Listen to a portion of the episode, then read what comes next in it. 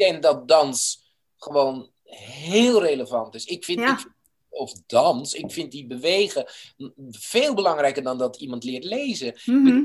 eh, Ja, stel je zit op een een of ander eilandje. Je- nou ja, fijn dat je, kan, dat je kan lezen, maar als er niks te lezen is, dan. Maar om je eigen lichaam, totdat je in je kist of weet ik, in je urn zit of ligt, moet je met dat lichaam mee. En ik, ik moet je eerlijk zeggen, ik ben zo verbaasd over oudere mensen die dan eh 65 zijn en dan eh, vijf kinderen hebben gehad en die durven niets met hun eigen lichaam. En het gaat mij er niet om dat ze moeten draaien, springen, al die dingen doen, maar gewoon je eigen lichaam ontdekken. En ik vind Mhm. nou, eh, een, fantastische danseres, eh, filmster, whatever. Dat, die noem ik heel vaak. Shirley MacLaine is een van mijn grote voorbeelden. Zij is danseres geweest, heeft zich later ontwikkeld tot schrijfster en ehm, filmactrice. Maar zij zegt echt gewoon: the, the, the greatest journey that you can make is the journey within. In Ja. je eigen lijf. Dus we kunnen naar India eh, gaan om daar van alles hè, met de yogi te doen en dan weet ik niet wat. Maar jezelf ontdekken en jezelf nou, Mhm. misschien ontdekken dat je niet gezond leeft, wel gezond leeft, heel gezond leeft, weet ik veel. Daar gaat het niet allemaal zo om. Maar ook je psyche te begrijpen. Ik denk dat dat ook niet aan de kinderen wordt geleerd.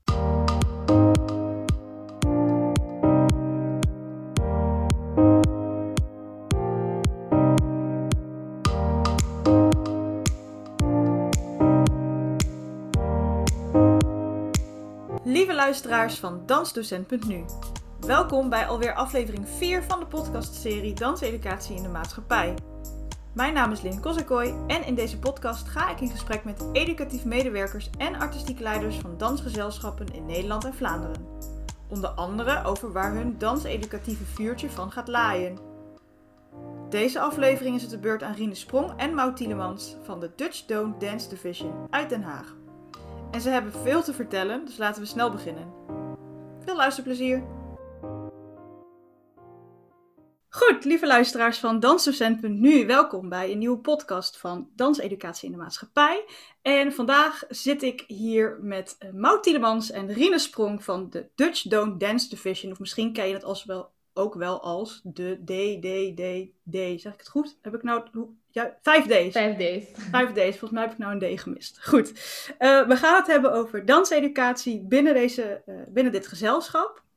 Ehm, ja, jullie omschrijven jezelf als een maatschappelijk relevant, dynamisch en bruggenbouwen dansgezelschap. Wat ik heel mooi vind. Ehm, dus daar gaan we het lekker over hebben. Maar ik wil eerst graag het woord aan jullie geven. Eh, stel jezelf maar even voor. Rines, wil jij beginnen? Ja, laat ik beginnen. Ik ben ook de oudste van jullie allemaal. En, eh, ik eh, heet eh, Rine Sprong en dan denk je, leuke naam voor een danser. Nou, het is ook ontzettend leuk om te hebben gedanst. 40 jaar geleden, precies op de kop af, werd ik door Jiri Kilian aangenomen als zeg maar aspirant eh, danser bij Nederlands Danstheater. Wat natuurlijk een prachtige start is van een carrière. En daarna heb ik de meest idiote dingen gedaan. Hm. Eh, ook in het buitenland, maar ook in Nederland. En eh, nou, ik heb nu ongeveer een week geleden eigenlijk afscheid genomen als artistiek directeur van de Dutch Don't Dance Ah. Division. Die samen met Tom Stewart doe. Omdat na zoveel jaar eh, je te hebben gewijd aan deze fantastische groep, wat echt fantastisch was, heb ik ook wel een klein beetje behoefte om mezelf op een andere manier te ontplooien. En daar ben ik een beetje het wiel aan het uitvinden. Dus ik ben heel blij dat Mout erbij eh, bij ons gezelschap is om de educatie te gaan leiden. En Ja. we hebben een eh, jonge danser, Kieran Bonnema, aangesteld om als andere artistiek leider bij ons te werken. Mooi, mooie ontwikkelingen dus. Ook relevant nu.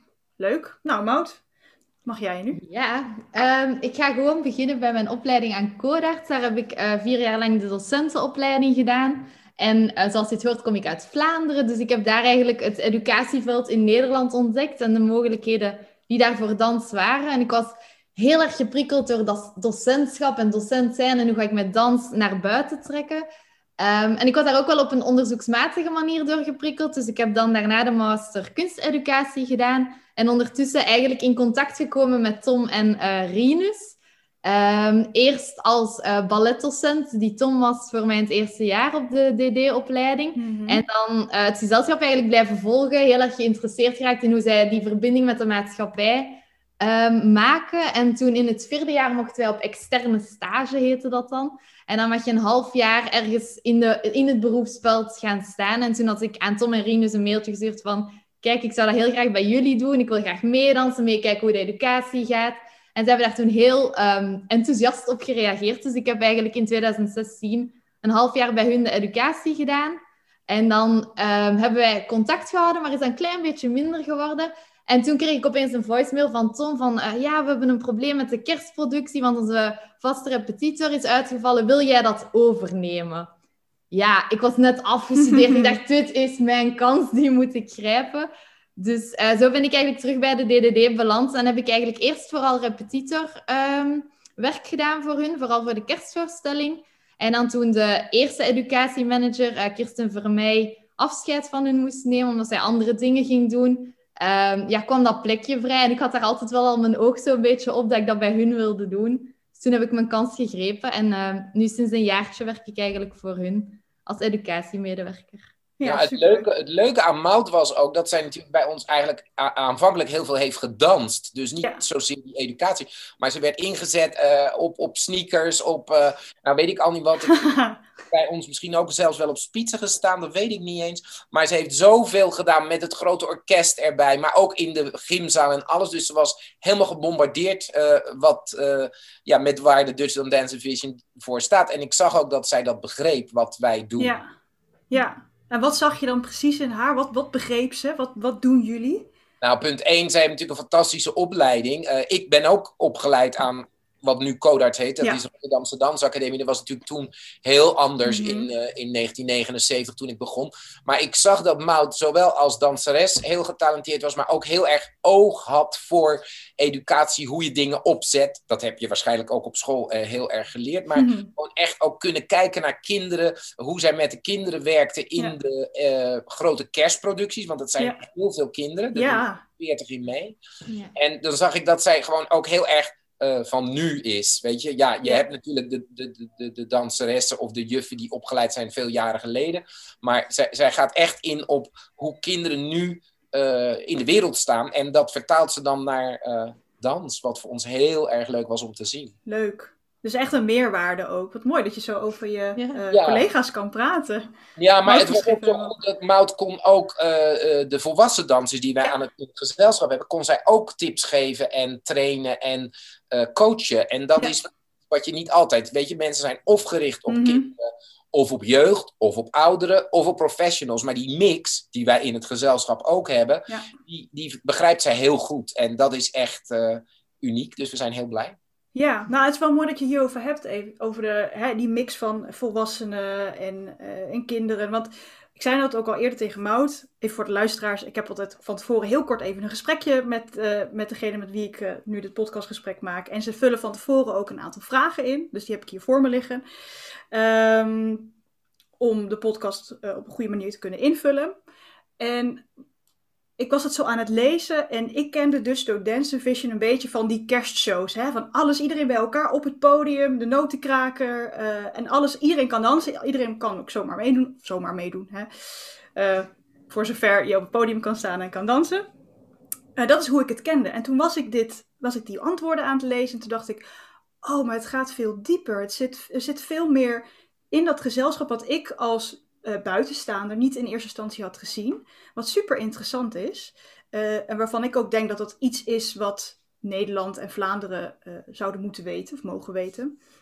Um, en wat ik vooral zag, hè, dat stukje verbinding maken met verschillende leeftijden in een dansgezelschap, in een voorstelling, maar ook de voorstellingen brengen naar de scholen toe. Um, vooral mijn vraag is dan eigenlijk, hoe zit de visie van over danseducatie binnen de Dutch Don't Dance Division in elkaar? Waar, hoe moet ik dat voor me zien? Hoe zit, dat, hoe zit danseducatie in het gezelschap?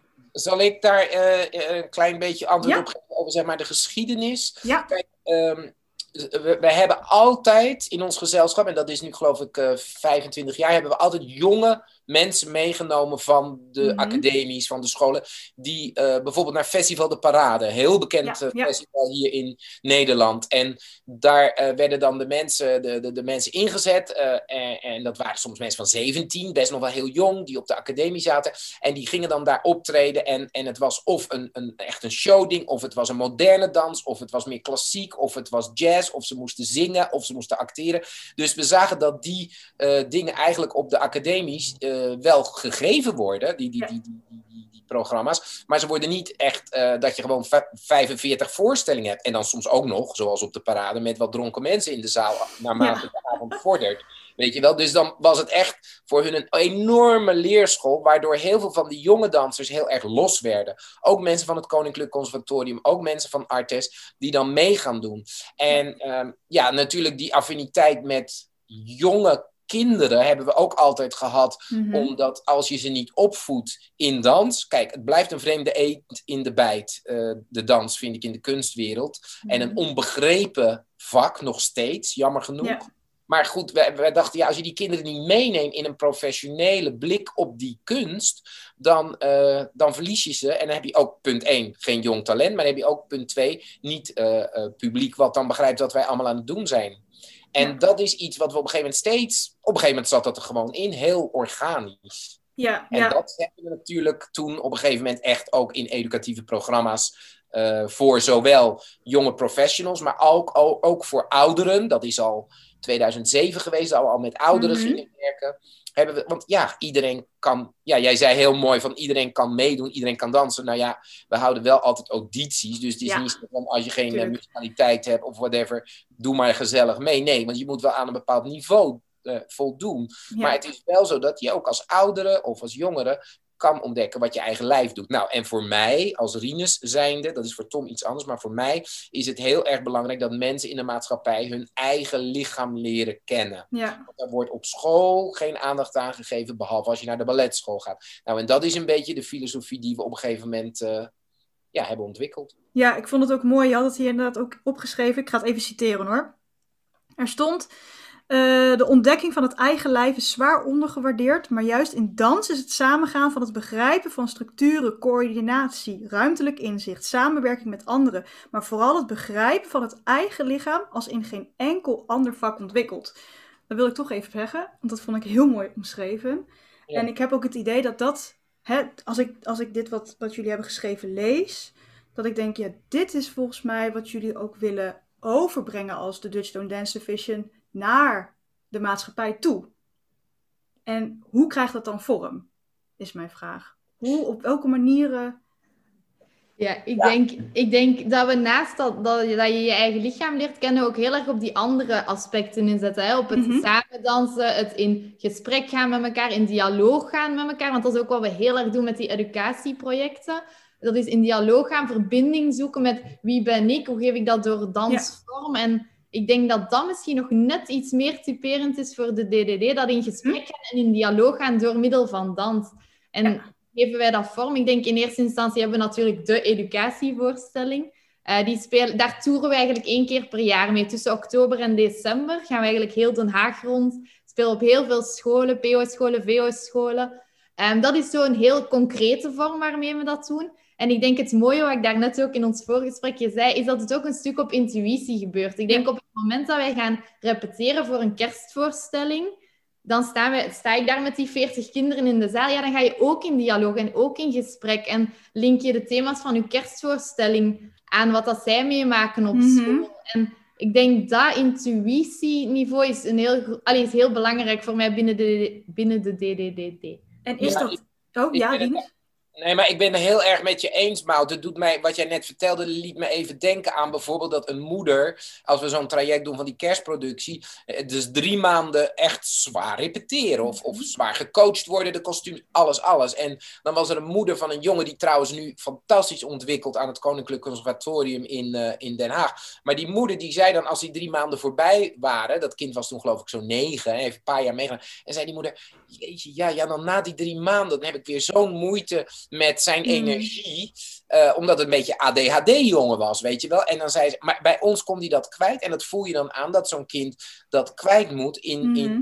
en dat kan dan ook in zo'n project. Of een ander kind komt binnen en eh, die wil heel graag in een roze jurk rondlopen. Nou, dat kan dan bij ons. En dat, zo'n kind kan echt wel zichzelf zijn. En dan, ja, zodra je natuurlijk weer in de school zit, zoals de scholen, buiten de dansscholen, om, zoals de scholen eh, om, om, opgezet zijn. Hè, daarom vind ik het schoolsysteem Ja. in Nederland ook best wel heel moeilijk, omdat het te weinig. Ja, op sport. Sport, hè, alles voor de sport. Maar sport is eh, altijd competitief. En altijd dat er een competitie is. Terwijl in dans gaat het meer om van wat jij uit jouzelf brengt of wat jouw lichaam kan. We hebben ook een keer een, een voorstelling uh, op een van de scholen gedaan, de, de, de educatievoorstelling. En toen, toen zei ik, ja, maar die dansers kunnen hun been zo hoog optillen, omdat ze iedere dag rekken. En het ligt natuurlijk ook wel een beetje aan je eigen aanleg. En toen zei zo'n jongen, maar meneer, kijk wat hij kan. Kijk naar, laat zien wat je kan. En er was er zo'n jongen, die had van die enorme soepele armen en, en, en uh, vingers. En die ging toen oh, ja. laten zien. En ik dacht, wat? Weet je, omdat hij weet, maar hij doet er niks mee. En eigenlijk is dat een soort talent, maar daar kijkt de school niet naar. Ze kijken naar wat hij cognitief of wat hij nou ja, doet. En dat is dan soms ook wel een gemiste kans, vind ik, in het onderwijs. Is het misschien ook iets waar jullie op zouden willen, meer zou, op zouden willen inspelen als dit dansgezelschap zijnde? Van hè, nou misschien is dat wel heel uh, idealistisch hoor, om zomaar even het schoolsysteem natuurlijk te veranderen met dans. Nu moet ik eerlijk zeggen, persoonlijk ben ik daar ook voor. Uh, maar zou dat kunnen? Zouden jullie dat kunnen? Ik denk zaadjes planten kunnen zaadjes heel goed. Ik denk niet dat we de ambitie moeten hebben om heel het, het, Nederlandse schoolsysteem om te gooien. Maar ik denk als wij als gezelschap een zaadje kunnen planten, kunnen tonen dat dans, dat je iets met je lichaam kan doen, dat je daarmee kan communiceren, dat dat een taal is, dat het een optie is, denk ik dat we al heel veel, dat we al een mooie stap in de goede richting uh, zetten. Ja. Ja, want vergeet niet, met de, met de educatievoorstellingen, dan gaan die jonge dansers van ons echt naar soms wel hele moeilijke scholen. Mm. Die, die, die flink tegengas geven. En ik zeg dan altijd, jongens, hè, als wij een programma over pesten doen, als uh, president Obama de wereld niet heeft kunnen veranderen, kunnen wij het ook niet. Dus heb mm. dat niet uh, dat je denkt, dat gaan wij dan wel even, hè, alle pesten gaat de wereld uit. Nee, dat kunnen wij ook niet. Maar het is zoals Mout zegt, een zaadje planten, dat iemand ziet dat er ook een uitweg is naar bijvoorbeeld een uitlicht, uh, uitzichtloze situatie. Mm -hmm. En, en of, of je fantasie, er is zo weinig dat kinderen hun fantasie uh, mogen laten gaan, omdat het altijd getoetst wordt aan hoe het, ja, hoe het schoolsysteem in elkaar zit. En dat vind ik wel heel jammer. Ja, toetsen is een dingetje. Kan me voorstellen dat. Uh, um... Mag ik nog één dingetje aanvullen? Ja, natuurlijk. Ja, wat dat mij ook opvalt als we er nu over aan het praten zijn, omdat ik denk dat de DDD ook heel sterk maakt binnen dat educa educatieve, is dat ze ook heel erg op die talentontwikkeling inzetten. Ja. ik zei net, het kan een zaadje planten zijn, maar wat we heel veel zien is dat zeker bij kinderen die zo met een kerstproductie meedoen, dat zaadje gaat echt groeien en die zien die, mogen, die, zien die ja. professionele dansers aan het begin van hun carrière, maar die zien ook die karakters van 70 jaar soms die nog op dat podium staan. En ik denk dus dat we op die manier ontdekken wij ook heel veel talent. En heb ik gemerkt, oké, okay, ik doe nog maar drie jaar mee, maar dat er toch veel kinderen nadien kiezen voor, voor een dansvakopleiding of voor een vervolg. En in die zin denk ik dat de DDD daar ook wel echt een pijler van mag maken, van die talentontdekking en, en stimulering. Ja. Ja. ik zag het ook heel erg terug hoor, talentontwikkeling. En wat, mij, wat, ook, uh, wat ik ook teruglas was het woord verwondering. Um, daar zijn jullie ook heel erg mee bezig, of in elk geval, dat zit er dus echt in. Um, hoe speelt verwondering en talentontwikkeling binnen, uh, hoe speelt dat samen binnen jullie dansgezelschap? Ja, nou, um, ik, ik, wil heel even dan nog teruggaan weer tot uh, mm -hmm. voormout, de periode voormout. Ja. Uh, toen deden wij uh, de educatie nog een tijdje ook met het Holland Dance Festival ja. samen. En toen hadden we een project en dat heet, uh, nou ja, de Noodkraker Move of zo. En dan hadden we uit dat project, als we op die scholen waren, hadden we, haalden we de kinderen die dat ook konden en wilden. En die gingen toen meedoen in de Noodkraker. Dan werden ze echt voor een kleine rol, maar wel iets tijdens die productie, met het orkest, in het theater of in, in, in de kerk. En pas toen zag je dat die kinderen begrepen wat het was. Ja. Dus als je een soort traject zou kunnen doen waarin je uh, scholen meesleept. Ik heb wel eens een, een, een adoptieproject geschreven, dat een school ons adopteert en wij adopteren de school. Oh. Dat je dus gewoon gedurende een jaar of drie jaar met die mensen, iedere, ja, echt wekelijks uh, uh, overleg hebt en, en coaching. En die verwondering, die kinderen verwonderden zich dus dat iedereen zo hard werkte, maar zoveel plezier had. Dat er zoveel gelachen werd. Ja, er werd ook wel gehuild, maar er werd zoveel gedeeld. Er was zoveel publiek wat er heerlijk, uh, heerlijke avond of middag mm -hmm. had. Dus, dus het was, ja, Everything is Beautiful at the Ballet, weet je wel, dat liedje uit ja, ja. Chorus Line. Dat is natuurlijk niet zo, want er zitten ook heel veel andere kanten aan. Maar voor heel veel kinderen was het wel goed om te ontdekken dat theater ja, de fantasie prikkelt. En dat mocht dan. Mm -hmm. En ehm, als jullie bijvoorbeeld danseducatie geven, hè, want je hebt danseducatie natuurlijk wat in de voorstellingen zit en je hebt danseducatie wat gegeven kan worden in de vorm van een workshop of een dansles. Ehm, is dat dan altijd gericht op ballet en, en moderne dans of is het ook gericht op improvisatie? Uh, en hoe zit die verwondering daar dan weer in? Nou ja, weet je, wij, wij waren de, ik weet nog wel dat wij in 2006, toen deden we op Tchaikovsky, dat mhm. was onze eerste grote kerstproductie. Deden we, eh, hebben we een hele groep hiphoppers laten dansen op. Nou, er waren een paar hiphoppers die dan auditie kwamen doen. Die zeiden: Ah, meneer, ik ga niet eh, op die muziek dansen, want voor hun moet. Dat moet die muziek zijn. Maar we op die. En, en maar er waren er ook bij die dachten: wauw, wat leuk op deze klassieke muziek te kunnen hiphoppen. En toen zagen we daarna in de televisieprogramma's die Tom en ik deden, uh, zagen we heel veel van die hiphoppers die dachten: wauw, wat is dat leuk. Die wilden dan ook ineens balletles hebben of zo. Mhm. Dus daar was wel de verwondering dat dat kan. En wat je ook ziet is dat bijvoorbeeld in die stijlen zitten heel veel passen die juist in de karakterdansen ook al zaten. Weet je, kunstjes, trucjes, hoogspringen, laagspringen, veel draaien, op je hoofd staan. Ja, dat is niks nieuws. Dat deed natuurlijk op de kermissen uh, in België, Frankrijk en Luxemburg en Nederland. in de middeleeuwen, toch, Bout? Bij jullie ook, toch? Mm, ook hier, ja. ja. En voor jou, Mout, hoe zit dat? Want jij bent natuurlijk, hè, jij bent echt een dansdocent ook. En uh, ik neem aan dat je ook wel eens les hebt gegeven voor, voor de, de, de, de oh, al die deetjes. um, Hoe zit dat voor jou? Hoe, hoe, hoe richt jij jouw lessen in vanuit het dansgezelschap? Ja, dus ik, ik denk wel dat wij steeds proberen vanuit die moderne en klassieke dans te vertrekken. Dat mhm. zie je ook in de voorstellingen die er komen. Maar altijd met die opening en zo de mogelijkheid om ook naar urban te gaan of ook een andere show te hebben. Um, als wij op scholen gaan werken, dan ja, ik ben wel fan van die actief, receptief, reflectief. In die zin dat ze zowel actief met dans aan de slag gaan, mhm. dat ze stukken leren uit de voorstelling, maar evengoed dat ze improvisatieopdrachten krijgen, dat ze een stukje erover na moeten denken, in gesprek gaan. En dat zij ook gewoon de voorstelling zien. Want ik denk die verwondering waar dat we daar net over spraken, mhm. komt ook een stuk door gewoon naar dans te kijken en dat te kunnen ja. opnemen en dat van professionals te zien. Um, dus ja, in, in mijn lessen probeer ik daar altijd zo wat de drie elementen van te nemen en te zorgen dat daardoor die verwondering eigenlijk ontstaat, doordat ze zien hoe breed die waaier van dans eigenlijk kan zijn. En hoe belangrijk is reflectie daarin? Ja, heel belangrijk. En dan hmm. zijn we bij cultuur in de spiegel natuurlijk. Ja, daar komen we inderdaad uiteindelijk wel uit. Maar eerst, over, eerst maar even over reflectie. Reflectie is natuurlijk een ding waarbij je uh, dat kan verwoorden wat je vindt, of wat je zegt, of wat je ziet. Ehm, maar hoe belangrijk is dat binnen uh, de Dustone Dance Division? Ja, ik denk best wel belangrijk, omdat wij um, eigenlijk bijna filosoferen met die kinderen. Hè? Op het hmm. moment dat je maatschappelijke thema's aanhaalt, ook door middel van dans, door die dansvoorstelling en daarover in gesprek gaat met kinderen, vind ik dat bijna een soort dansfilosofie die, die je opzet. Hmm. En uh, wij zitten daar ook heel erg op in. We hebben ook een aantal jaar echt experts daarvoor laten komen, die dan samen met de dansers eerst een workshop doen rond filosoferen, rond gesprek. En dan worden er echt vragenlijsten opgesteld van welke vraag kan je eerst stellen, hoe stel je open vragen, hoe zorg je dat je door Met de dansers, begrijp ik. Met de dansers, ja. Ah. Want elke workshop die wij geven, gekoppeld aan zo'n educatievoorstelling, is altijd mm een team.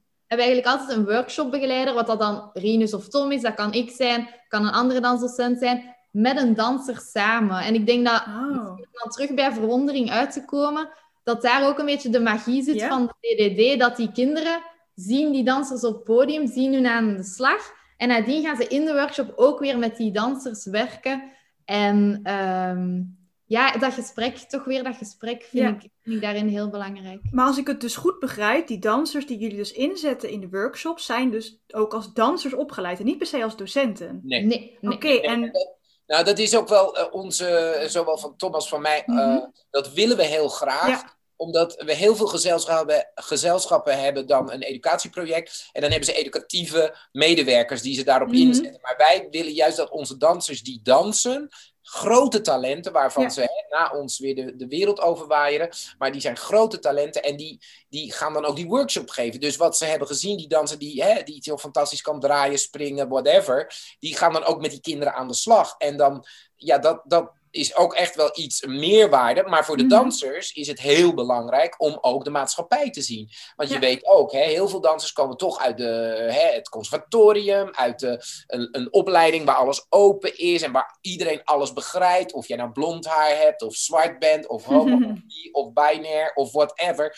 Iedereen heeft daar meestal wel begrip voor. En dan kom je op zo'n school waar soms heel veel vooroordelen zijn. Heel veel vooroordelen, ook over dansers. En ik weet wel nog één danser van ons, eh, Mikael Heefvlieger, een, een eh, fantastische danser. En hij was een keer op school en toen dacht hij in de workshop, op een gegeven moment, toen zei hij, ik wil zo graag open zijn over mijn homoseksualiteit Mhm. mag ik noemen, want ik weet dat Mikael dat oké vindt, dat hij dacht, ik moet daar ook een statement van maken. En zo hebben we ook een andere dans uit Indonesië gehad, Atias, en die maakte op een gegeven moment de statement van, ik ben Atias, ik kom uit Indonesië en, in mijn en ik ben homoseksueel en in mijn land willen ze me daar nog steeds dood voor hebben.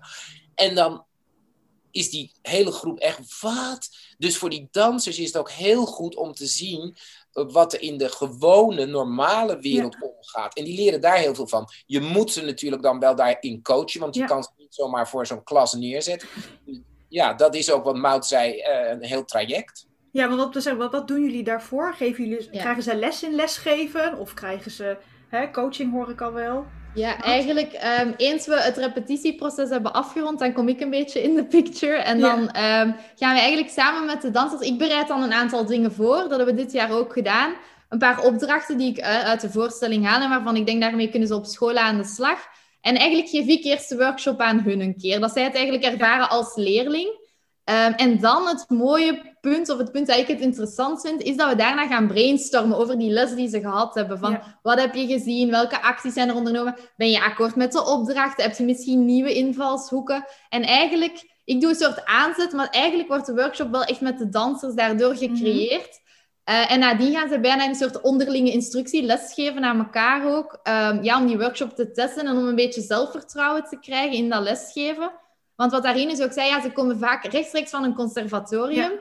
Lesgeven kinderen van 10 tot 12 jaar, dat is, bij, dat is heel ver van hun bed soms. En door dat bij elkaar te oefenen, die gesprekken te oefenen eh, en ook een try-out te houden, proberen we ze daarin toch te begeleiden in Ja, maar- mate van het mogelijke. Hè? Ja. Want het is best heftig. Ik heb ook Ja. Al gestaan dat als we zo'n eh, zo'n zo'n eh, project hebben, iedere dag dan gaan we terug naar de studio, dan gaan we zitten om de tafel om even te ventileren wat er allemaal gebeurd is. Want er zijn Mhm. soms dingen die heel heftig zijn op scholen. Ook heel heftig dan voor jou als danser. Hè? Je staat er toch soms in je blootje, nou ja, niet letterlijk, maar wel heel, je geeft Nou jezelf ja. heel bloot. Ja. En dan, ehm, dan komen er soms dingen op je af. En dat moeten ze dan ook, daar moeten we op reflecteren. Hoe voelde jij dat? Hoe voelde jij dat? Ik weet nog één danser die wij hadden in het gezelschap toen we pesten, eh voorstellingen over Mhm. pesten Die eigenlijk heel weinig zei. Het eerste jaar, ehm, hij zei heel weinig. En we hadden iets van, wow. Want we toetsen dan ook, heb jij ooit gepest? Ben je gepest? Nou, er komen heel veel verhalen los. En bij sommigen niet, zoals bij hem. En pas het tweede jaar kon hij daarover praten tweede jaar kon hij pas Ja. praten en, en, en zeggen dat hij eigenlijk ook zo gepest was op school. Maar hij had het het eerste jaar nog helemaal geen plek kunnen geven, omdat het nog zo emotioneel was. En uh, ja, dat zijn ontwikkelingen voor de danser zelf, die natuurlijk uh, ja, als mens heel belangrijk zijn. En doordat je dan die kinderen voor je hebt, die zijn echt als een spiegel ja. naar jou. Want als jij. Um, eerlijk durft te zijn tegenover die kinderen, dan krijg je soms een hele lading over je heen. Maar dit is oké, okay, want jij bent in jouw eerlijkheid ja. gewoon krachtig. En dat waarderen die kinderen vaak heel erg. Zoals wat ik zei over Mikael of over Athias, dat die zeiden, en ik ben homoseksueel. Mm. Vaak kwam daar dan applaus op. Dat is ook wel weer heel modieus nu, om dan te applaudisseren. Maar goed, het is voor die danser ook echt een leerproces, dat je terugziet dat die dansers leren heel veel ook van studenten of van leerlingen. Ja, dus het is echt een soort van vice versa, hè, wat je ja. krijgt. Uh, het is echt een, uh, letterlijk een, een dialoog. dialoog. Ja, precies, heel goed. Um, nou, je, je noemde dat al heel mooi, hè, de kinderen zijn een spiegel voor de dansers. Nou, die dansers zullen ook een spiegel zijn voor die kinderen. Dan komen we eventjes, mooi ruggetje naar cultuur en de spiegel, even terug op reflectie. Mout heeft natuurlijk net, uh, of heeft natuurlijk, uh, is net een artikel in, in de Cultuur plus Educatie publicatie van LKCA uitgekomen van jou. En dat gaat voornamelijk natuurlijk over uh, CIS, maar dan in Vlaanderen. Vlaanderen hè? ja. Dans in de spiegel. Ja. Maar, CIS? Zeg dat even voor de luisteraar. Ja, CIS is cultuur in de spiegel. Dat is even, ja, heel goed. Dankjewel, Rinus. Um, ja, is gemeen. Nou, ik heb, uh, ik heb uh, de master kunsteducatie gedaan en ik heb ook les gehad van Astrid Ras en van ook opinie die helemaal in cultuur in de spiegel zitten. Dus ik, ik, ik, zit er, ik ken het ook heel goed. Ehm, dus het is wel leuk om even te horen. Hè, ik weet wat het is. Vertel even aan de luisteraars. Wat is cultuur in de spiegel? Wat is dans in de spiegel? En uiteindelijk, hoe vindt dat zijn uitwerking misschien wel binnen de DDDD? Zeg ik het nou? Volgens mij heb ik er nou vijf gehad. um, cultuur in de spiegel is eigenlijk in oorsprong een onderzoek geweest in Nederland aan de Rijksuniversiteit van Groningen. En dat is gehouden door uh, professor Barend van Heusden. En um, hij heeft eigenlijk gekeken van hoe kunnen we een soort theoretisch kader creëren of voor cultuuronderwijs, om daar een visie in te krijgen, om te zorgen dat daar iets kan opgelegd worden om daarnaar te kijken en om zo ook een beetje eenheid te creëren. Mm -hmm. Nu, daar niet te veel over uitwijken, maar dat is na een tijdje in Vlaanderen ook geland. En is eigenlijk hier door Canon Cultuurcel, wat um, het ja, eigenlijk onderwijs met cultuur moet verbinden, dat is de organisatie die daarachter zit, opgepikt om te kijken naar cultuuronderwijs in Vlaanderen. En eigenlijk als een soort bril te hanteren van hoe gaan we dat kwalitatief maken, hoe gaan we dat invullen. Um, en de, de, theorie gaat eigenlijk over vier basisvaardigheden. Hè. Ze zegt je kan waarnemen, je kan verbeelden, je kan conceptualiseren en analyseren.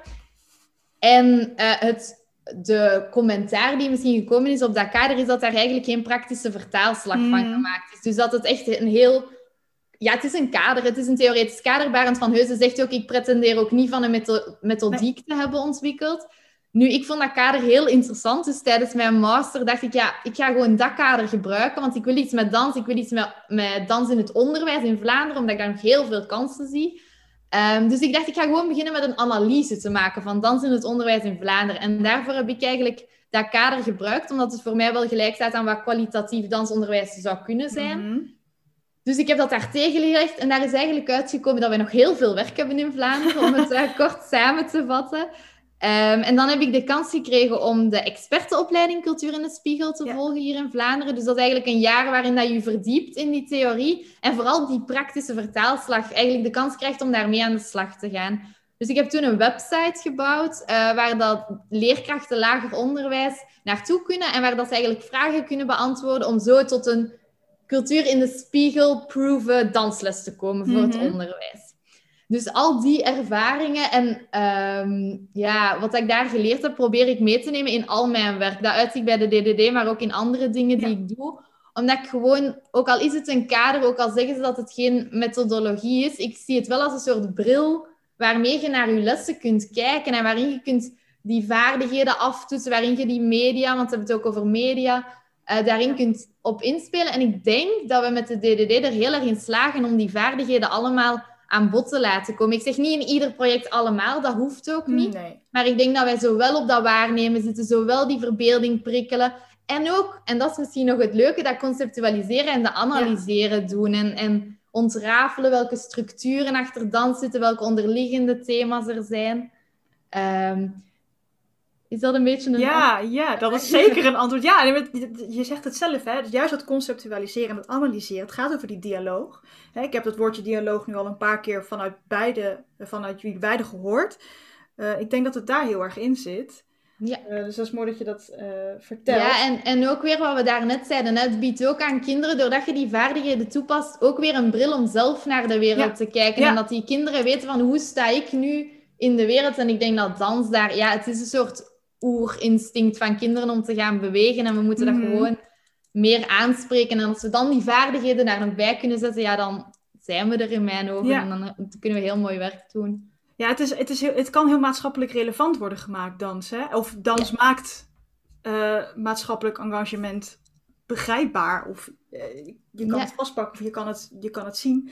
Nee, um, ik, ik, denk dat dans gewoon heel relevant is. Ik vind, ja. ik vind of dans. Ik vind die bewegen veel belangrijker dan dat iemand leert lezen. Mm -hmm. Ja, stel je zit op een een of ander eilandje. Nou ja, fijn dat je, kan, dat je kan lezen, maar als er niks te lezen is, dan. Maar om je eigen lichaam, totdat je in je kist of weet ik, in je urn zit of ligt moet je met dat lichaam mee. En ik, ik moet je eerlijk zeggen, ik ben zo verbaasd over oudere mensen die dan uh, eh, 65 zijn en dan uh, vijf kinderen hebben gehad. En die durven niets met hun eigen lichaam. En het gaat mij er niet om dat ze moeten nee. draaien, springen, al die dingen doen. Maar gewoon je eigen lichaam ontdekken. En ik vind, mm -hmm.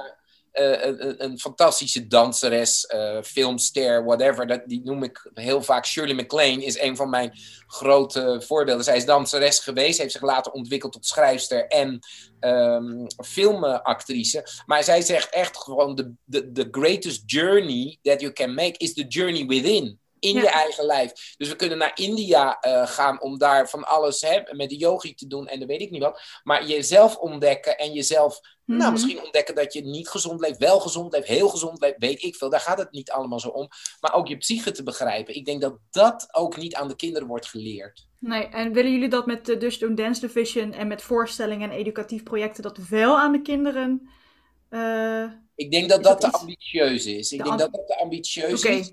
Maar ik denk dat we er wel uh, kleine zetjes uh, inderdaad mee geven. Want bijvoorbeeld als we de gesprekken, de nagesprekken met de leerlingen of studenten hebben, dan hebben we inderdaad heel vaak die vragen waar we in de workshop dan over aan hebben gewerkt. En die, in die vragen komen soms dingen naar boven bij die kinderen. En dat begeleiden wij dan ook, dat de ene zegt dit, de ander zegt dat. Mm Dat je dat, die, die, die um, mening heel erg gescheiden houdt. Maar ook dat je wel soms ziet dat een bepaald kind heel erg over zichzelf na heeft gedacht en een ander helemaal niet. Dus die spuien dan van alles. en, en, dat, ja, het filosoferen met kinderen, ik bedoel, dat is natuurlijk. Uh, ja, ja, dat moet ik... je ook wel kunnen, denk ik. Dat is niet voor iedereen. En heel veel kinderen weten helemaal niet.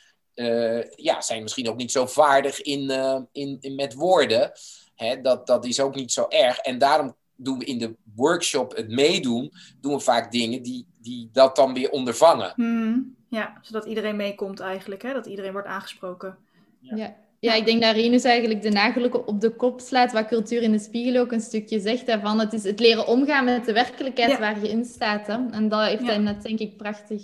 Ja, ik vind het heel mooi wat je vertelt ook over uh, de, de, de titel Cultuur in de Spiegel. Ik bedoel, als danser, wij als hè, ballet getrainde dansers werken altijd met die spiegel. En ik vind ook uh, heel veel docenten zijn, nee, vergeet die spiegel niet. Of, of bepaalde stromingen in de moderne dans heb je geen spiegel juist, want je moet jezelf voelen.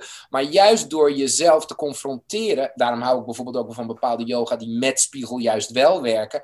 Je confronteren met je eigen spiegelbeeld of met een ander mens tegenover je, is, vind ik best wel heel belangrijk, mits je mhm. verstandig ermee omgaat. Dus uh, nou ja, het heeft allerlei raakvlakken. Ja, nou, heeft hele mooie raakvlakken als ik dat zo, uh, als ik dat zo begrijp en hoor. En als we het dan ook nog hebben over dat stukje maatschappelijke relevantie hè, en uh, vanuit de maatschappij aan tot dans komen of andersom. Um, jullie zijn momenteel bezig met een nieuwe productie. Ja. En um, dan mocht je nog één keer zeggen, hoe heet het? Planeet B, met de eet tussen haakjes, dus plan B. Ja. ja, we eten de planeet op. Zo kan je het ook ja. Plan en eten B. Ja. ja. en als er geen pizza is, dan ga je naar het plan B. En dan neem je... ja, precies. Maar um, hey, jullie, voor... ja, jullie voorstellingen zijn, uh, uh, maar wat jullie zeggen, ook maatschappelijk relevant. Er zit altijd wel ergens een maatschappelijk thema in. En daarover ga je dan vaak ook hè, uiteindelijk filosoferen met die leerlingen. Um, maar misschien willen jullie iets kleins vertellen over waar inderdaad planeet B echt over gaat en hoe jullie vervolgens de vertaling naar het onderwijs zien. Ja, um, ja dus wij werken momenteel aan planeet B en contact. We gaan eigenlijk volgend jaar voor de eerste keer twee uh, educatievoorstellingen ah. maken. De eerste is dus planeet B en daarin willen we eigenlijk thema's als klimaatopwarming, overconsumptie um, en hoe technologie daar tegenover staat. Dus hoe eigenlijk de invloed van te veel op onze telefoon kijken, te veel in ons eigen hokje zitten, weer invloed heeft op die, op die klimaatopwarming bijvoorbeeld. Gaan we dat in dansscènes omzetten? Daar is Kiran heel erg mee bezig. Die zit nu echt in dat artistiek proces. Um, en dan proberen we ook zo vaak mogelijk eigenlijk al contact te hebben tussen Kiran en mij. Dus dat eigenlijk het educatiestukje ook wel samen ontwikkeld met het artistieke stukje. Dus dat dat niet echt los staat van elkaar en dat ik dan als de voorstelling klaar is kom aangehuppeld om maar iets educatiefs te bedenken. Dus we proberen dat echt wel samen te laten lopen. Ehm, en dan kijken we naar eerst en vooral de thematieken die in de voorstelling zitten. Mm Creëren we eigenlijk eerst de vragen vooral. En dan vanuit die vragen ga ik uh, dansmateriaal proberen te maken, lesmateriaal maken. En weer inzetten op die improvisatie, dat in dialoog gaan. Um, en de tweede voorstelling die we maken is Contact. Um, dat is voor iets jongere kinderen en dat gaat een duet zijn. Uh, waarbij ja, het over contact maken mhm. gaat, hoe je met elkaar samenwerkt, hoe je gewicht geeft aan elkaar. Eigenlijk echt wat een duet aan zich is. En dan met het onderliggende stukje van hoe belangrijk contact maken met elkaar is, geïnspireerd op wat corona met ons Ik gedaan het zeggen, ja. het afgelopen jaar. Ehm, en het is ook bedoeling dat we in het contactstukje ook andere freelance dansers gaan betrekken. Dus dat we het niet in het clubje van de DDD houden, maar dat we eigenlijk andere jonge Haagse dansers gaan betrekken, om die ook zo weer met een compagnie te laten kennismaken, te laten kennismaken met dat educatietraject, Mooi. met educatie te ondersteunen. En zo proberen een beetje een paraplu te zijn ook ehm, als DDD. hè.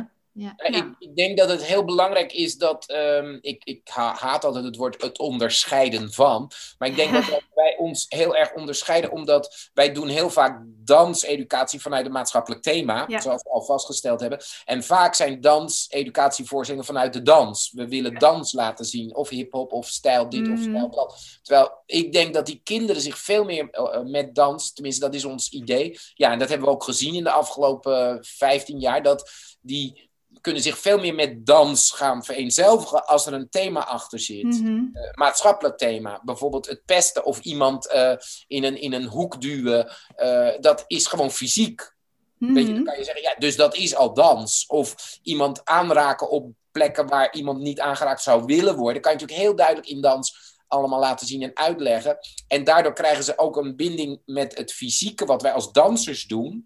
Dus dan is het niet, e- maar ook met die kunst. Want er zit ook altijd klassieke muziek en er zit Mhm. altijd ehm, eh, een hele nieuwe eh, tune van die nowadays wordt gedraaid. Zit erin, er zitten misschien rare geluiden in. Of er zit soms een stem in van een danseres die iets voorleest. Ja. En, en ik denk dat ze dus op die manier heel erg eh, geraakt kunnen worden. En dan met eh, Planet B ben ik veel minder betrokken nu. Dat is voor het eerst. En dan ben ik dus ook heel nieuwsgierig wat Hmm. eruit komt. Want het is uiteindelijk een nieuwe generatie die daaraan Ja. werkt. Mooi. Ja, ik denk eigenlijk wat het, wat het sterk maakt, ehm, is dat we een maatschappelijk thema op dat, hoe moet ik dat nu mooi zeggen? Dat het maatschappelijke relevante van de voorstelling niet onderdoet aan het niveau waarmee we de kunstvorm dans brengen. En dat denk, is denk ik het sterke van de DDD in alle producties. Ook al heeft het misschien een maatschappelijke insteek, ook al is het met heel veel kinderen op het podium die, die eigenlijk amateur zijn, het niveau van de kunstvorm dans doet, daar, doet nooit ten Onder. onder. Ja. Ja. Nou, Nou, zullen we hem inpakken? Ik vind hem mooi. Ik... Nou, nou ja, Lin, weet je wat het ook is? Wij hebben, eh, Tom en ik hebben zoveel gezien Ja. in de afgelopen eh 40 jaar. Ook aan educatievoorstellingen. Ik moet zeggen, soms ook eh, bij het Scapino Ballet dat we educatievoorstellingen nog deden. En dan zei ik altijd, ja, ik wil er liever niet aan meedoen. Want ik sta op het toneel. Zij zitten met z'n driehonderden daar ergens Ja. ver weg. Laat ze maar meekomen in de kleedkamer. Laat ze Mhm. maar zien hoe we de schmink doen. Laat ze maar zien hoe we de warming-up doen. Dus dat echte close contact. En daar zoeken we altijd naar. En daarom is het ook zo fijn om Mout erbij te hebben. Dat je dat persoonlijke contact naar die school, naar die juffen, die het soms ook niet weten, Ja. of de docenten. Dat is soms hartstikke moeilijk. Dus ehm, ja. Onderdompelen. ja. Is dat, is dat het keyword? Is dat, eh, is dat de keyword misschien van jullie? Ergens, een beetje?